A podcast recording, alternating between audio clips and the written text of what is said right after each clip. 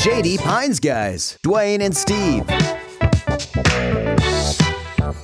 Hey, everybody, and welcome to the Shady Pines Guys with Dwayne and Steve. Um, I'm Steve, and, and I'm Dwayne. Dwayne. and uh, mm-hmm.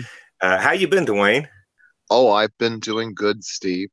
I hear That's you've good. had a little bit of uh, some uh, nature's bad weather thrown your way.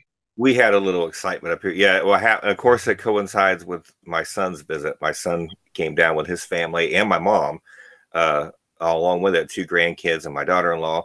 The the morning they were leaving to head to Florida for the rest of their vacation, we woke up to uh, an alert saying that a bad storm was going to be here soon. And then it turned into a tornado warning very quickly. But, you know, when you have children in the house and something like this is happening and elderly, it kind of makes you extra nervous. So, uh, yeah, we all ran downstairs and took cover, which took a, a minute or two to get us down there. And it, it sounded crazy outside. It was, we ended up getting really large golf ball sized hail. I mean, it sounded like the house was falling apart. Luckily, no windows were broken, but, um, and the power had gone off, you know, and, and we're keep getting alerts on the phone. There's a tornado. Uh, and then during that time, of course, the poor kids, they're their older, they had an elderly dog that their grandmother was watching up in Ohio, and she didn't know that was happening. She was calling to let them know that the dog had passed away. So we get the phone call in the middle of all uh, that, what's happening. So afterward, we got lucky. The tornado did not reach our house. It actually went back up in the air right at the other side of the lake there. We were in the path of it, which is why we got the hail that we got because it was pushing this way. But like I said, luckily it went up. But uh, my truck and my son's van were damaged. My truck was uh, has a lot of dents on it. On top of it, uh, that their insurance is working on. Uh, it ended up being an EF1 tornado that hit the town right on the other side of the lake. Um, luckily, nobody was injured either. Somebody was trapped in a building there for a little bit, but they were okay. Um, it didn't hit us. Nobody here was hurt. Uh, we had six inches of rain during that storm uh, and it damaged our roof and that the roofs on uh, the chicken coops, which they've been out looking. We're waiting to hear back on that, what they're going to do with all that. Uh, insurance adjuster was here, and uh, and of course I'm trying to find a place to get the truck fixed because they're wanting to send me someplace two hours from here, and I don't want to do that. But uh, still making calls to figure all that out. But no, like you said before, nobody was hurt. Everybody was okay. It was just a little bit scary, but what a way to wake up, especially for oh, them on the, the, last day there. So then it was like rushed pictures uh, with the grandkids before they headed out uh, there in the garage because it was raining out, and uh, I you can tell by my my face in those pictures it was a hell of a morning. But but uh, it, it kind of weird too though because when I went up last year to visit Ohio and I stayed at my mom's when I went to my mom's house, there a tornado came while I was there and we had a day. so I don't know maybe it had something to do with my mom and I getting being in the same place at the same time. that time. could be it but uh so yeah so we we did we we fared well and it could have been a lot worse and it was worse in the other town uh which is it's very it's just right next to us but um but luckily it's everything can be fixed you know no nobody was hurt or injured so uh, everybody's going about, you know, yeah, everybody's moving forward. So that's a good thing. Um, I'm going to go into some entertainment news. I just have a couple of things I wanted to mention here. Uh, I I don't know if you're a fan of Michael J. Fox. I've kind of always like I was a fan of, as a kid as the Back to the Future movies and his TV show. But um, Apple TV just released a trailer for an upcoming uh, documentary called Still, a Michael J. Fox movie.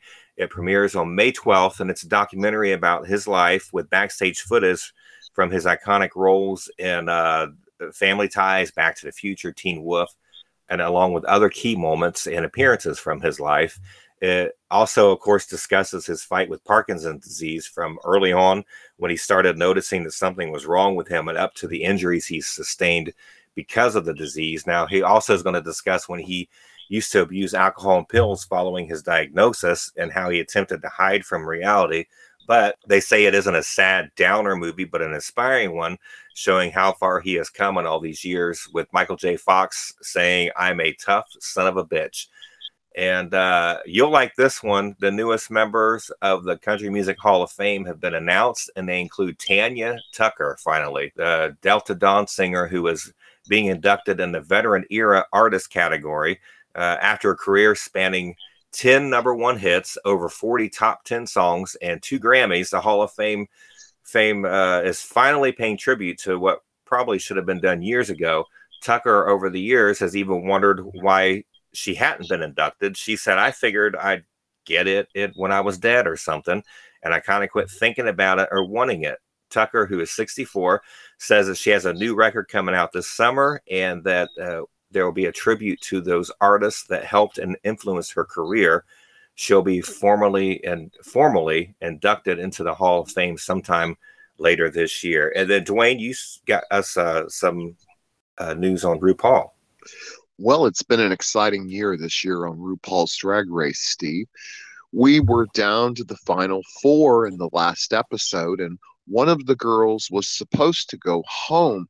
The lip sync ended up being very exciting between Anetra and Mistress Isabelle Brooke. Fortunately, it was too close to call, and RuPaul allowed both contestants to stay in the race. So now we have Mistress Isabelle Brooks, Anetra, Sasha Colby, and Luxx Noir London are the four contestants. Which every one, one of the four gets it it's a very open a race. They're all four extremely talented. I don't believe I have ever seen a RuPaul's drag race where the final four, it could be any one of them. Hmm. Usually one is more of a standout than the other, but right. these girls this year, they were all standouts. And so if you've not been tuning in, catch up and, uh, we'll still be waiting to see who the the winner is and who's crowned. Now it's time for Music Gems. Today in Music Gems, I'd like to take a look at Donna Summer. Donna Summer is basically known as the Queen of Disco, and she was a lot more than just a disco queen. First of all, her albums are always produced extremely well with high standards, which some disco artists did not have that fortunate were unfortunately not blessed with. And Donna's voice could have sang anything that she wanted to sing. She has a beautiful Christmas album that I enjoy every year. And it's kind of a shame she got pigeonholed as just a dance music singer. But uh, some of that is just wonderful. Some of my favorites are the Donna Summer A Love tr- Trilogy, the long mix of Try Me, I Know We Can Make It uh, leads this album, and it's 17 and 57 seconds long. But the second half of the album is the best part. She does Barry Manilow's Could It Be Magic and uh, some other nice songs, and the whole thing just flows very well. And I would highly recommend that one if you don't have it. I would also recommend Donna Summer I Remember Yesterday. This is kind of a fun album. She looks back at the 60s kind of sound, and some of these sound songs sound a little bit like Diana Ross and the Supreme sound songs, but Donna does not try to imitate their voices. She's just the tunes sound similar to that. Hmm. It's a very good album and it still stands the test of time. And one of my favorite albums of Donna was a CD released called The Dance Collection. It was a compilation of 12 inch dance mix singles, but they're basically just long versions of the show, songs that we're already familiar with. And the highlight of that to me is the MacArthur's Park Suite, containing MacArthur's Park, One of a Kind, Heaven Knows, and Back to MacArthur's Park. Donna's Heaven Knows is is just an amazing record. And whether you'd like dance music or not, I think you would like it. I also would recommend she's had several greatest hits and compilations out over the years, but I think the one that stands the test of time that has most of her hits on it and especially most of her classic hits is the Gold Collection, which is a two CD set. And if you don't know where to start with your Donna Summer collection, that would probably be the best place to start.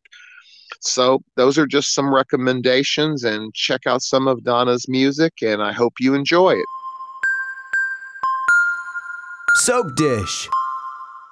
Today in Soap Dish.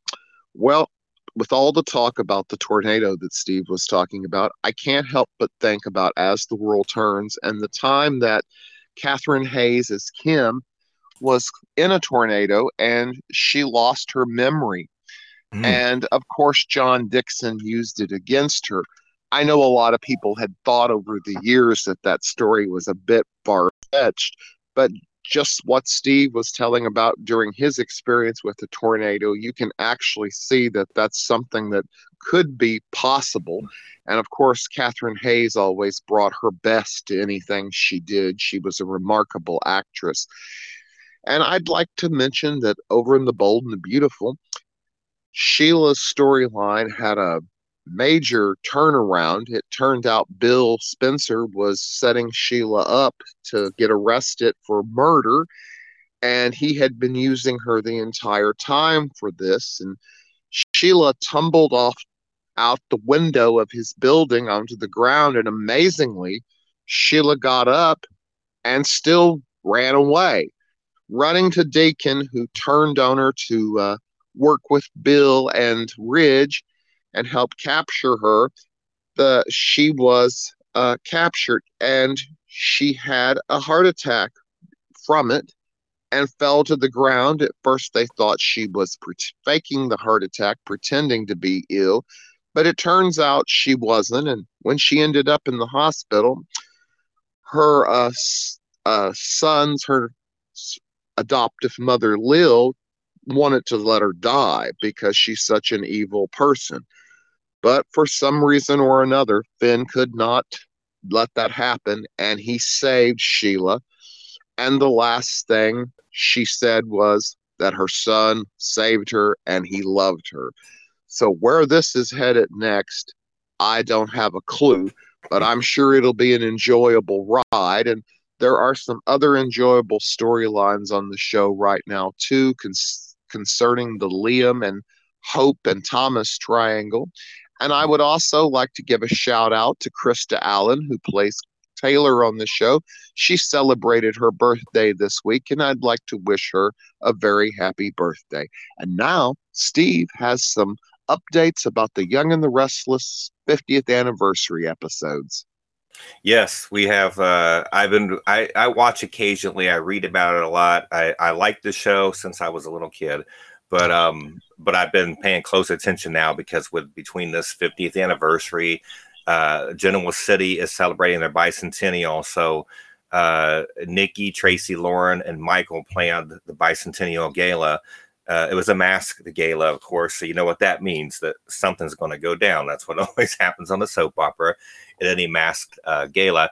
Um, but uh, also lots of guests coming back. Uh, former uh, characters have returned, like Mamie, uh, Danny, and his sister Gina are there. Nina, Esther, Jill, and Leanna Love, and uh, still some more supposed to be coming uh, later on to celebrate the 50th anniversary. But the first surprise of the gala was the dedication of the Neil Winters Jazz Room at the Genoa City Athletic Club uh, with Abby doing the dedication. And this eventually led to Lily and Devon mending fences after Jill announced that she won't be taking Chancellor Winters public anymore.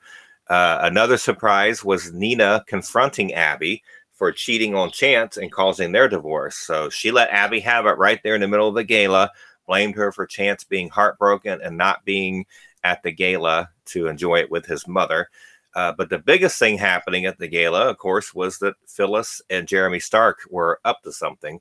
Uh, we've seen them discussing some drastic plan that Phyllis says there's no coming back from, but we weren't privy to the details, though most fans seem to speculate that she was going to fake her death and frame Diane for it. And sure enough, the night of the gala, she got Diane into her hotel room, provoked a fight with her, and everybody walked in just in time to see Diane strangling Phyllis, saying that she should kill her and do the whole world a favor. Later, when Jack and Diane announced their engagement, Phyllis calls the scene, uh, accusing Diana pretending to have changed and then collapsing. After the ambulance left with uh, with her, Jeremy Stark showed up, claiming to be Phyllis's new husband, and he accused her kids, Daniel and Summer, and her friends of turning their back on Phyllis and that was why he was the only person that loved her or cared for her and that's why they got married of course then everyone got word that the ambulance crashed and burned. And of course, Phyllis uh, had left a voicemail on Michael's phone the night before, crying, saying that she was terrified of what Diane was going to do to her. So, after a few days of witnessing the Genoa City citizens grieving over Phyllis, we finally saw that she is alive and well and in some secluded hideaway with Jeremy. Now, she starts show, showing some remorse, saying that her kids seemed so concerned when she collapsed and bugging Jeremy to tell her how they were reacting, but he would not give her the details. Then the uh, sole survivor of the ambulance crash showed up for his final payout from Jeremy. And soon after, Jeremy tells Phyllis she's on her own and he leaves her. So, what's the ultimate plan here? Phyllis has to live her life alone somewhere while Diane ends up in prison for her murder. Even for Phyllis, a character that I do like, this seems uh, a little crazy. One theory is that Phyllis is actually trying to eliminate the threat of Jeremy Stark, and that Victor and Chase have helped with this scheme to uh, back Jeremy into a corner. Victor seems pretty calm through this whole thing, and I think Jeremy is. I think that Jeremy's also scamming Phyllis, though, because when he and Phyllis were together, they did not mention the marriage at all. And I wonder if he's faked that certificate uh, so he can take over Phyllis's business and finances, leaving him a pretty wealthy man. And while the storyline is far fetched, I am interested in seeing it play out as long as it isn't prolonged. I'm glad it only took a couple of days to find out Phyllis wasn't really dead. And I hope this means that they'll move on to a conclusion. But in the end, I do think it will only make her relationship with everybody in town worse after she was so judgmental about Diane faking her death and coming back to town. Now she's doing the exact same thing. Uh, I also look forward to more character returns for this 50th anniversary. We're supposed to be seeing Miguel and Malcolm, played by Shemar Moore. Shemar Moore. They're supposed to be returning, and fans are buzzing that maybe finally Drusilla will be returning with Lily and Daniel talking about her and her death and how they never found a body.